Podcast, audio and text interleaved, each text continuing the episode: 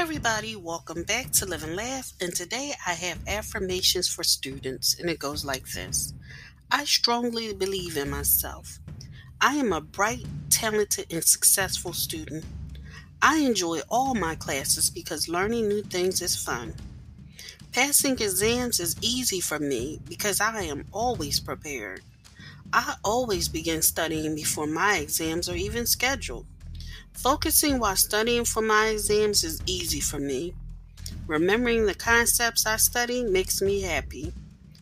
I always get good grades because I prepare for my exams fully. I always ace all my exams easily. I enjoy helping others to help them succeed too. I am confident in my abilities to achieve all my academic goals. Thank you for listening. If you know anyone that could benefit from this podcast, please go ahead and share it.